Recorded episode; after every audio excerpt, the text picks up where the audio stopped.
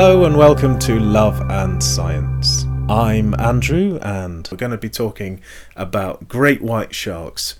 We're going to hear from somebody who actually swam with one of the biggest great white sharks, if not the biggest, that we've ever seen. We're going to hear from a professor who says that the evidence in our planet shows us that the likelihood is that the huge prehistoric sharks, the megalodons, were wiped out by supernova explosions far out in space.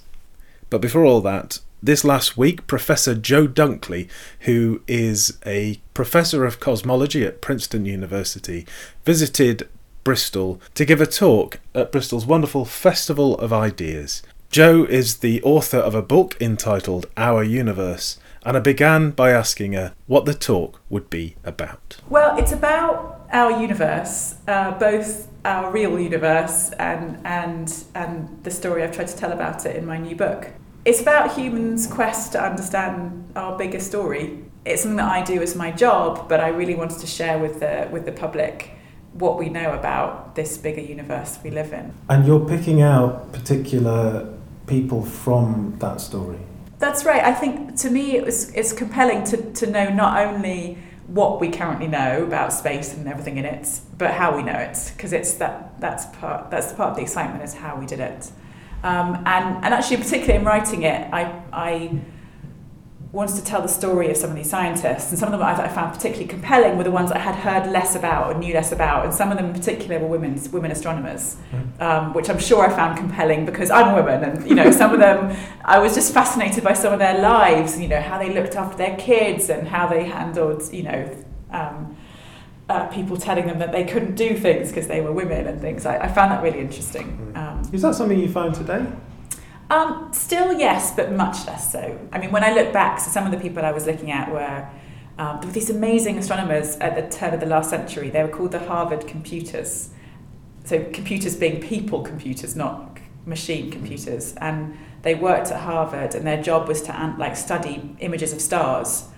But they weren't allowed to operate telescopes because they're women. Yeah. So that doesn't happen anymore. We are we are allowed. So that there are th- things, big things like that have changed. Mm. Um, we can now do all the jobs you know that everyone can do, but there are definitely biases still in our field, and you know both conscious and unconscious. Mm. That mean there are just fewer of us still than I think there should be or would be if these cultural perceptions didn't persist. Yeah. Vera Rubin is one of my big heroes. She showed convincingly that this thing called dark matter exists. So this is invisible stuff that seems to fill our universe. There's like five times more of it than we are made of she found it back in the 1970s by looking at how fast galaxies spin. Galaxies are like whole cluster clusterings of like 100 billion stars spinning around. And she found out they were all moving too fast, spinning too fast. And it only made sense if they were actually much bigger than you could see and much heavier. Um, and and actually, even then, she was the first woman, even in the 1960s, to be allowed to use this this great observatory in California. Wow. Yeah. Um, I think it's, it's mad, isn't it? That we, we I mean, dark matter is so in the public psyche, and the name Vera Rubin isn't in the public psyche the way that Einstein is, or that you know, even Feynman is. You know, I mean, that's right. and that's that's really strange. I think that's true. I and I and I think I hope that will change. I think I would like to see it change not only in terms of recognizing some of these past achievements, but that going forward we don't see that happening anymore. I was thrilled. So just this this past year, one of my other heroes, Jocelyn Bell Burnell, um, won the Breakthrough Prize for Fundamental Physics after she should have won the Nobel Prize. She discovered these incredible, incredibly dense spinning stars called pulsars. They're like the densest stars that exist in the universe. Um, and she found them by kind of by picking out this really faint signal in this data that she'd measured when she was a PhD student in Cambridge. She found them. She was working with her with her PhD supervisor. He got the Nobel Prize for the discovery, and she didn't. But then, just this last year, she won this you know, enormous prize, I think, in recognition of her work. Mm. So- yeah, she's brilliant. She's brilliant, yeah. um, so right, so if you're looking across the astronomy community today, Yeah. um, who are the people who you're you think we'll be talking about in the future? The way we should be talking about Vera Rubin. Oh today? yeah, so I mean, there's there's there are so many people doing exciting things, and I and I think well, the, the thing that's changed, we, we'll, we're always going to have superstars, but the nature of astronomy has changed, so that the big discoveries are being done by teams now. They're really not individuals. You know, we all work in teams of you know hundreds of people, or at least you know many tens of people. Because one person can't really make that discovery by themselves. You have to build a really big telescope. You have to you know, analyze the data, do figure out the theories. And so they are all pieces. And so many of us in astronomy, you know, wish that the big prizes, like the Nobel Prize, or this is in physics too, would be given to the teams of people who do this. Mm. Um, and and uh, of course, we're still going to have amongst those, you know, the the the leaders and the the people coming up with great ideas.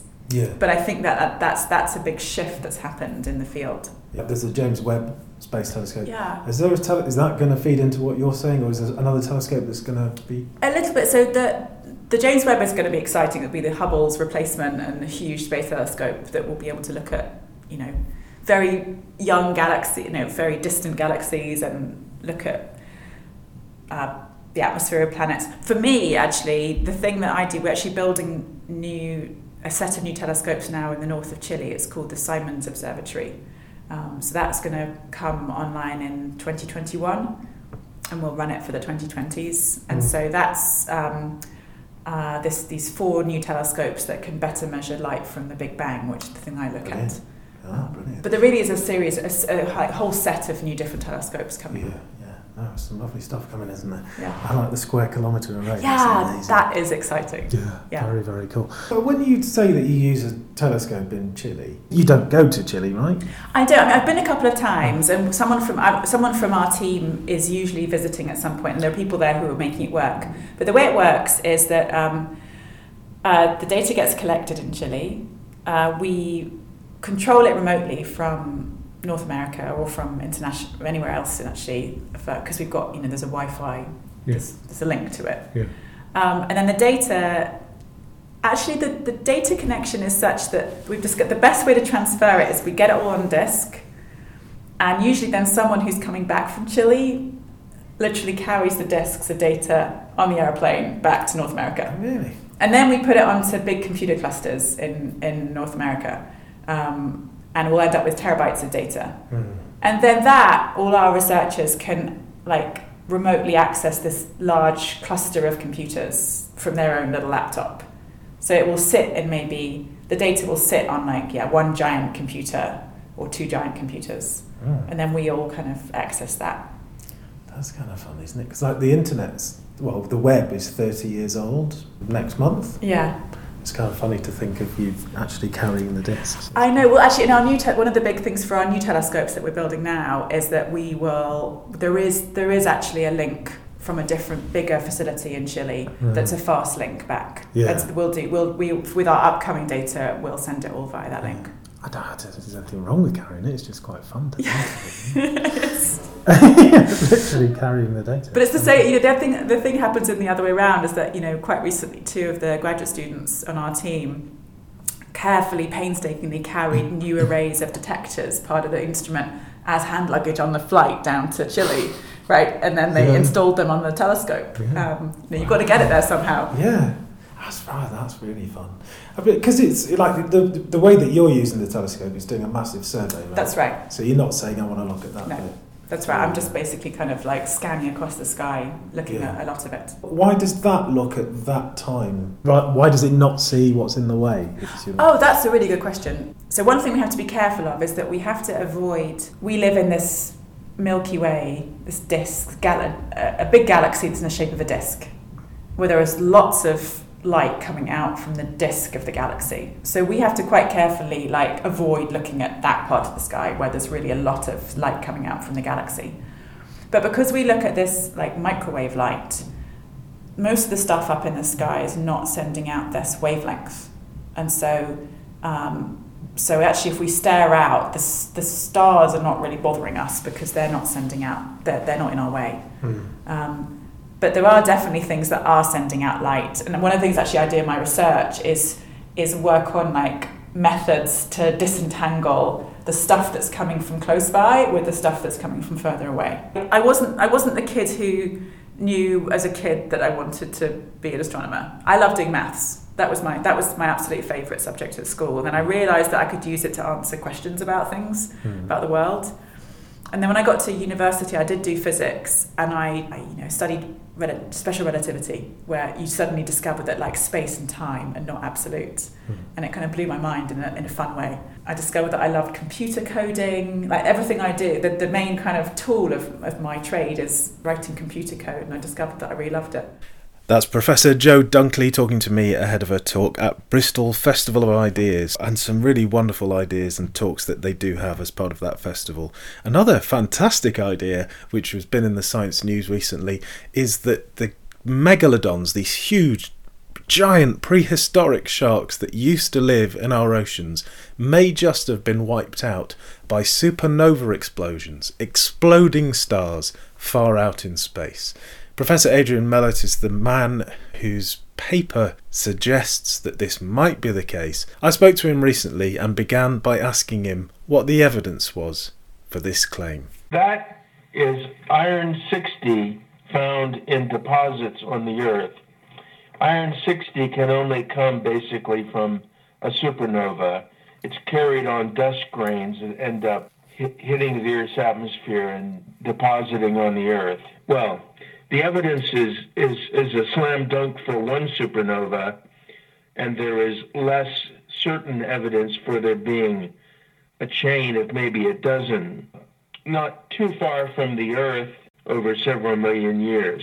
With a big spike 2.6 million years ago, which may indicate uh, the closest one, there was one then, definitely, but there's some evidence for perhaps up to a dozen over several million years. There's also a, a cavity called the local bubble in the interstellar medium, which is uh, pretty large, and it, it's essentially an area dominated by hot gas and empty of other clouds and things. These kind of structures are typically formed by chains of supernovae going off one after the other kind of blowing this hole. The evidence on the Earth fits with the formation of the local bubble also. So, what makes you think that that would be the possible cause of the extinction of things like the megalodon? Well, we began looking at the various effects, and what we discovered was that the increase in cosmic ray flux and, and then the muons on the ground from that were much larger than it, people had suspected. Then we did computations of what happens when these cosmic rays hit the atmosphere. Well, most of them are stopped in the upper atmosphere, but they produce showers, and the showers of elementary particles include a lot of muons.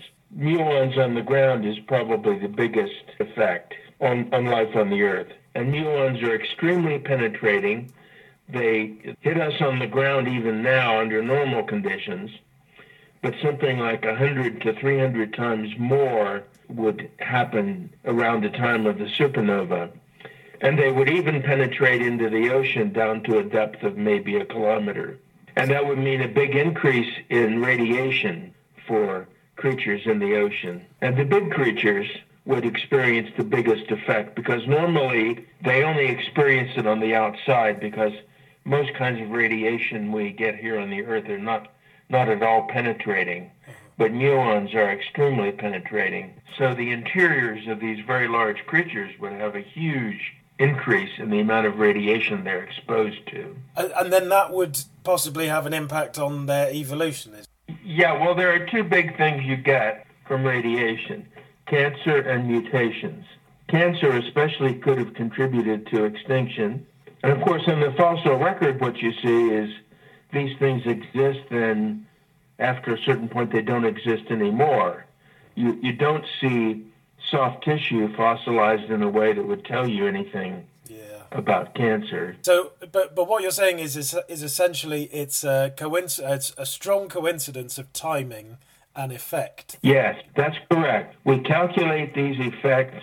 We see that they're substantial, and then we see that there's a mass extinction of megafauna at this time. And so we suggest that there may be a connection. Wait, wait, sorry, where did it start from? Did you think there's the supernova, what effect did they have? Or were you looking at the supernova and then found the, the, the coincidence? How did that happen? Over the last 15 years, this has been a game of, well, these kind of things should have happened at one time or another.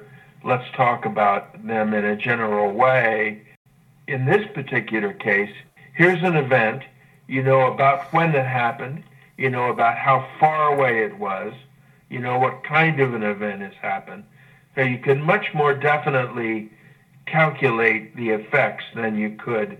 I mean, there are still big uncertainties, but it's a whole different ballgame when you know how far away the supernova is. Uh, my understanding is that the most likely supernova for us to see in our lifetime, but probably not in our lifetime, is Betelgeuse or Betelgeuse. If that went supernova today, uh, would it have that effect on sort of the blue whales? No, it's it's further away. Okay. So it would be very dramatic. Mm. It would be brighter than anything uh, in recent times, certainly. I mean, you, you'd be able to see it in the daytime if it were wow. in that position, but the effects would be much lower than what we've talked about because it's substantially further away. Okay. So we're not likely to see this having an impact on the evolution of blue whales in an, any near future and for us? I think there's no large uh, supernovae likely within a million years. Uh, good news for us and the blue whales there from Adrian Melott talking to me just recently.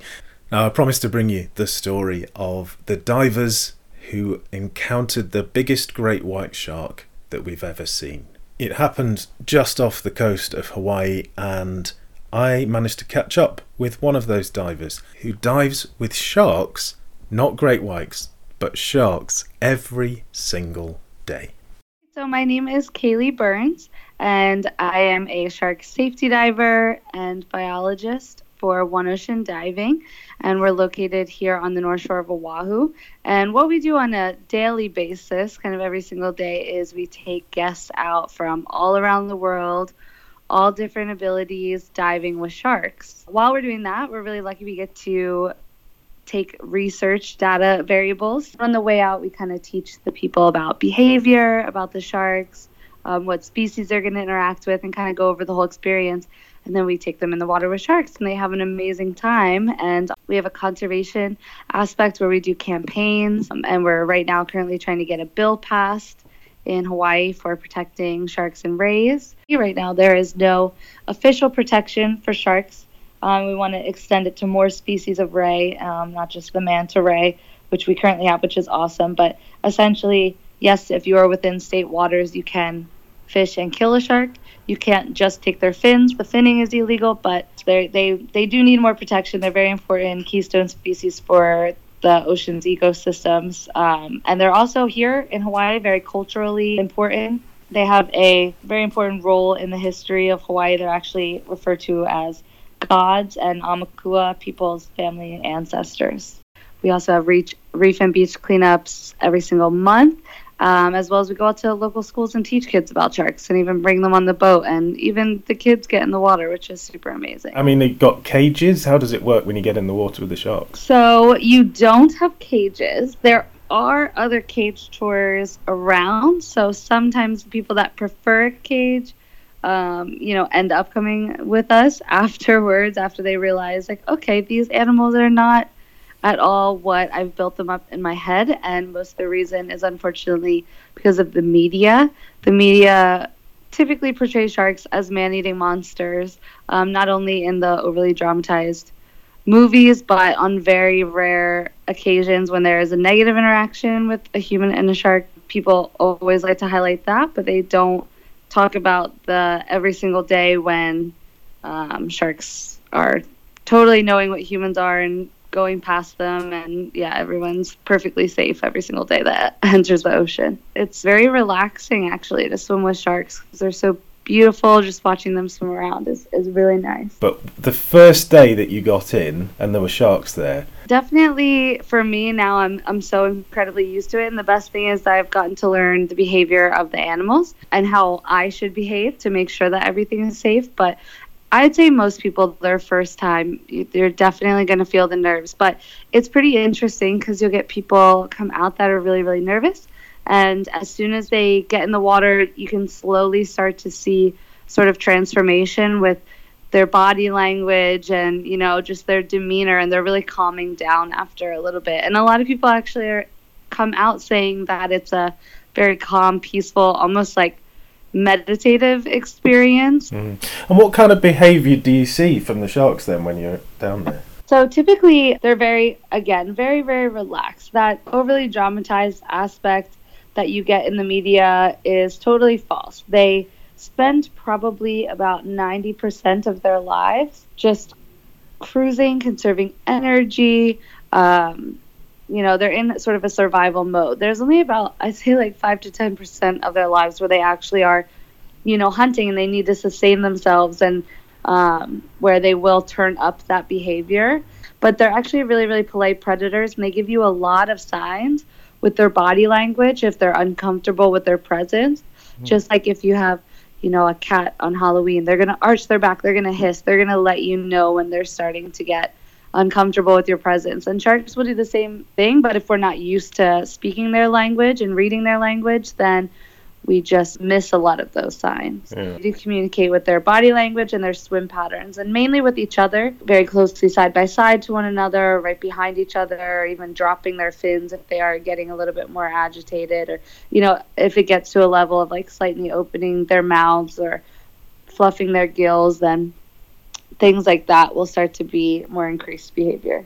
Obviously, you get out of the water in that case, right? Uh, yeah. If it's if it's to that level where we ever thought, you know, hey, the sharks are competing right now. Maybe a bait ball of fish is coming by. Maybe they're actually hunting. Maybe there's a female in the area and the males are kind of getting territorial and um, we can always just pull people out of the water. We do have 100% perfect safety records. There's actually never been an in- incident whatsoever. Oh. Um, you're way more likely to get hurt tripping and falling just getting on the boat, which is um, ironic about the whole thing. but but um, yeah, we we can always just hop people out of the water. That's the thing with diving with sharks, even though it is so beautiful and calming and and mellow you know, like I said, 99% of the time, you can't get complacent because they are wild animals. They're yeah. not puppy dogs. And you just have to make sure you're always aware, super aware, looking around, looking behind you, just being fully present in the moment and watching the dynamics between the animals. And if anything we thought was unsafe, yeah, just give them a little break. You know, we can hop out of the water. There's a few different things we can adjust, even like as simple as turning off the engines, which provide an elect electrical stimulus for the animals. So even something like that can actually just mellow out the behavior, and you would be surprised to see how polite they are. I would not take my chances in the lion's den. I don't think. Cool. And what what kind of sharks is it that you typically see? What we usually see, we go to a sandbar and Galapagos shark aggregate site. So they are pretty common, the same sharks a lot of the time um, that are just staying in this sort of area. Um, they will do little migrational patterns at different times of the year. So sometimes we have more heavily sandbar shark population. Sometimes we have heavily, more heavily female Galapagos or male Galapagos. And um, we see those trends. And we also really enjoy swimming with tiger sharks that also kind of have their own season. And um, on occasion, maybe a scalloped hammerhead or a um, oceanic blacktip. Right. Wow. And do you see different? That's the typical. Mm-hmm. yeah. And do you see different behaviors from those different sharks? There can be, yeah. For uh, example, um, sandbar sharks and Galapagos, even scalloped hammerheads can often school and school together and even mix the species in school together. Whereas something like a tiger shark, they're a bit more nomadic. So they're going to spend a lot of their time solitary um, on their own nomadic species, and it's more rare to see them interact with other animals. Uh, so that only happens when we're really lucky, getting multiple um, tiger sharks or larger animals like that together. If there is something like a huge dead whale or a dead turtle or something that would really be drawing in a lot of these animals because they really don't like to compete. They're very um, they're very more just scavengers than Okay. anything. Okay, right. So I, I've got a feeling that everybody who's listening to this conversation will be thinking, yeah, yeah, yeah. But what about the great white sharks? we had heard that there was a dead sperm whale carcass on the opposite side of our island. So, so we went to survey the sharks, see if there's any sharks that we have seen before and recognize that are in our ID catalog, as well as observe um, shark behavior. Because as I was kind of just saying, um, it is very rare to get to see, especially tiger sharks together and interacting and behaving together. Because most of the time they are very solitary. So that was our initial goal the first night, we observed multiple tiger sharks feeding on the carcass and their behavior, and it was very interesting, very good for the research. When we had gone out again a few days later, and with the same intention in mind, so we were just hanging out, and um, suddenly I just saw a very large animal on the other side of the whale, and I didn't know exactly what it was, and I was pretty certain it wasn't tiger shark, so we approached closer and we could have never imagined what happened next. We all got in. They confirmed it was a white shark. Um, and as soon as my mask hit the water, just the sheer size of this animal was so overwhelming and Yeah. breathtaking. It was such a large white shark. Um, It was actually really beautiful. I always, it was my first white shark. And so I always kind of thought that I would be nervous in, in this scenario but it was almost just as as awesome and peaceful and if not more you know relaxed than a smaller shark because she was so big and completely gorged on whale maybe even pregnant it was like you could get out of her way really easily you're a lot faster than her yeah surprisingly enough i mean still a very massive powerful animal definitely a lot of respect for this animal, but I did not feel threatened by her in any way. Yeah. She's very, very calm. Her movements very slow. There was even um, dolphins that showed up and were kind of rubbing on her. So if that's any indication Yeah. Of how kind of gentle giant she was, yeah, it was really amazing. So it's a it's a very busy scene with all the different sharks and dolphins and, and, and you guys in there. And is it do, do you feel do you sense that every kind of living species in there is focused on this enormous white shark? She was definitely the highlight of the show. All of the other sharks around did leave. and that is very typical. A larger shark coming into an area where there are smaller sharks, they will typically, sometimes you get the very, very confident smaller sharks that will stick around. Mm-hmm. But these sharks definitely gave her priority, gave her space, got out of her way, and, um, you know, submitted to her by just leaving the area and dropping down deeper, just completely you know, taking off. The dolphins showed up a little bit later. We had gotten in with her and we saw, yeah, she was kind of cruising around. We did uh, observe her feeding as well, which was pretty spectacular thing to see, especially seeing that and not feeling like it was very clear that she knew what her food was. You know, she came up, she wanted the whale, and um, you know would just pass by us very gently, but just on her way to the whale. You know, she was very aware of what her food was, which was amazing.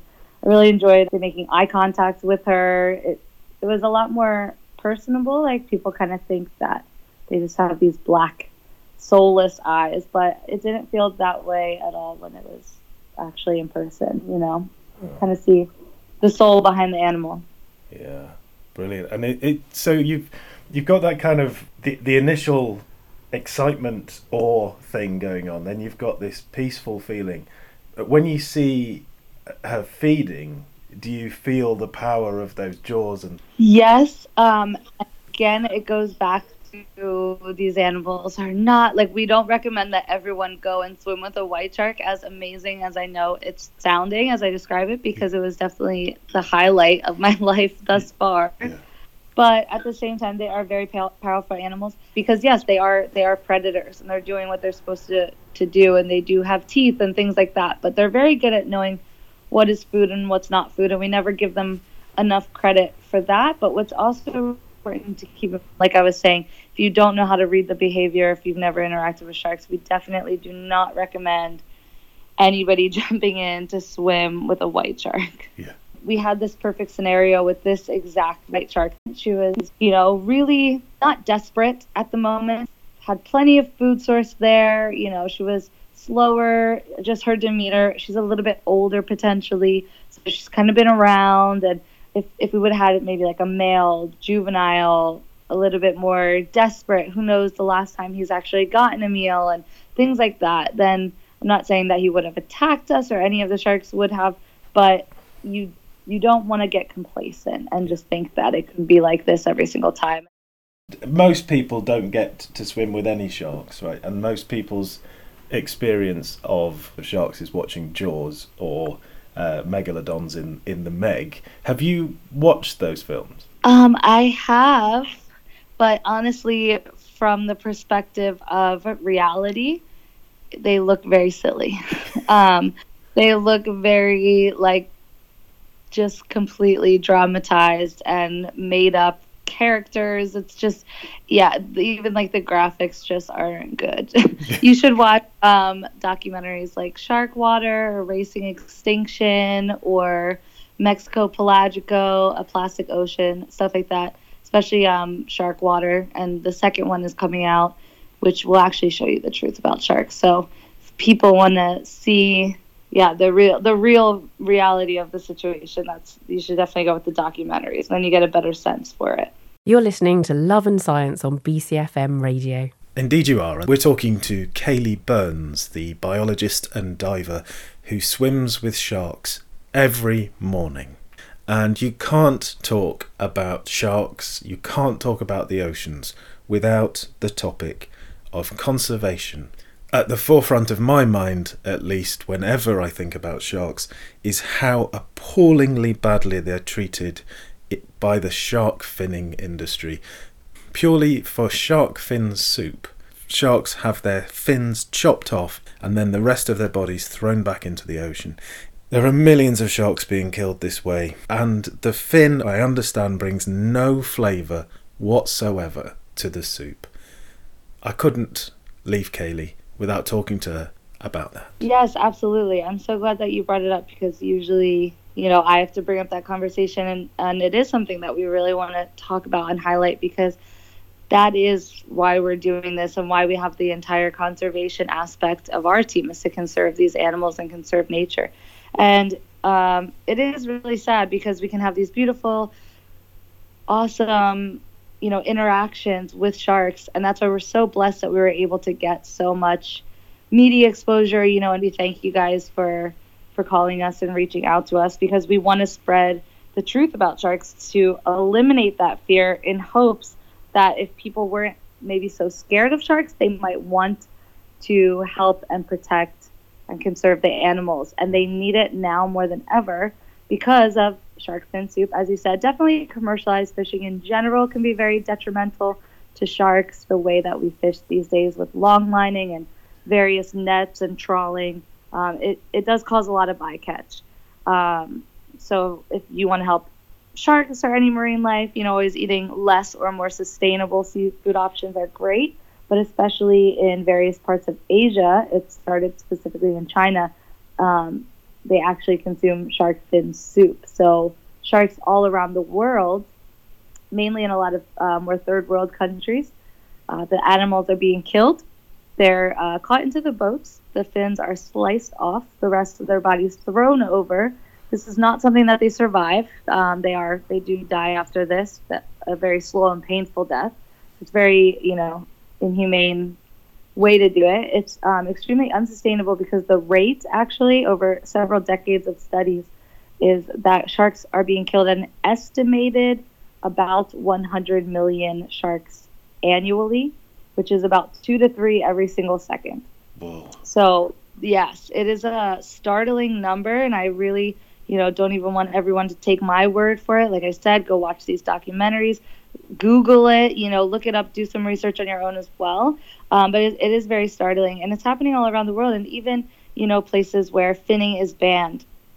for example, here in Hawaii and Florida and very various places, even in the U.S., we can't turn a blind eye from it because even if the finning is banned, yes, there are illegal operations that get caught because um, there's not enough enforcement into it. And then not only that, even in the U.S., we still do import and export the fins. So it's huge. They're still coming through here on their way to these different, um, you know, maybe from like South America on their way to Asia. They'll they'll pass through um, even our own countries. Um, I'm not sure about how the UK what those laws are, but mm. that's what we're really working on right now. Um, there is a petition going around on the Instagram of Jim Abernethy that anyone can go sign a petition to stop the import and export of fins in Florida. So that would be a huge help, and that's something everybody can do um, right now to help with the shark fin trade because it is really brutal. It really is, and if you do want to sign any petitions for that, I'm sure you can find them on uh, the internet. Uh, it, it is an awful, awful practice. But we are coming up to the end of the show. John Ford will be coming up after the news with Getting Bristol Home. But you could also go to loveandscience.podbean.com and find our podcast, which is all the chat, all the interviews, but none of the music. And it would be remiss of me not to mention that my own podcast, The Cosmic Shed, features some longer conversations with Professor Jo Dunkley, the cosmologist we heard from at the start of the show, and Adrian Melott, the professor who told us that the megalodons were wiped out by supernova explosions.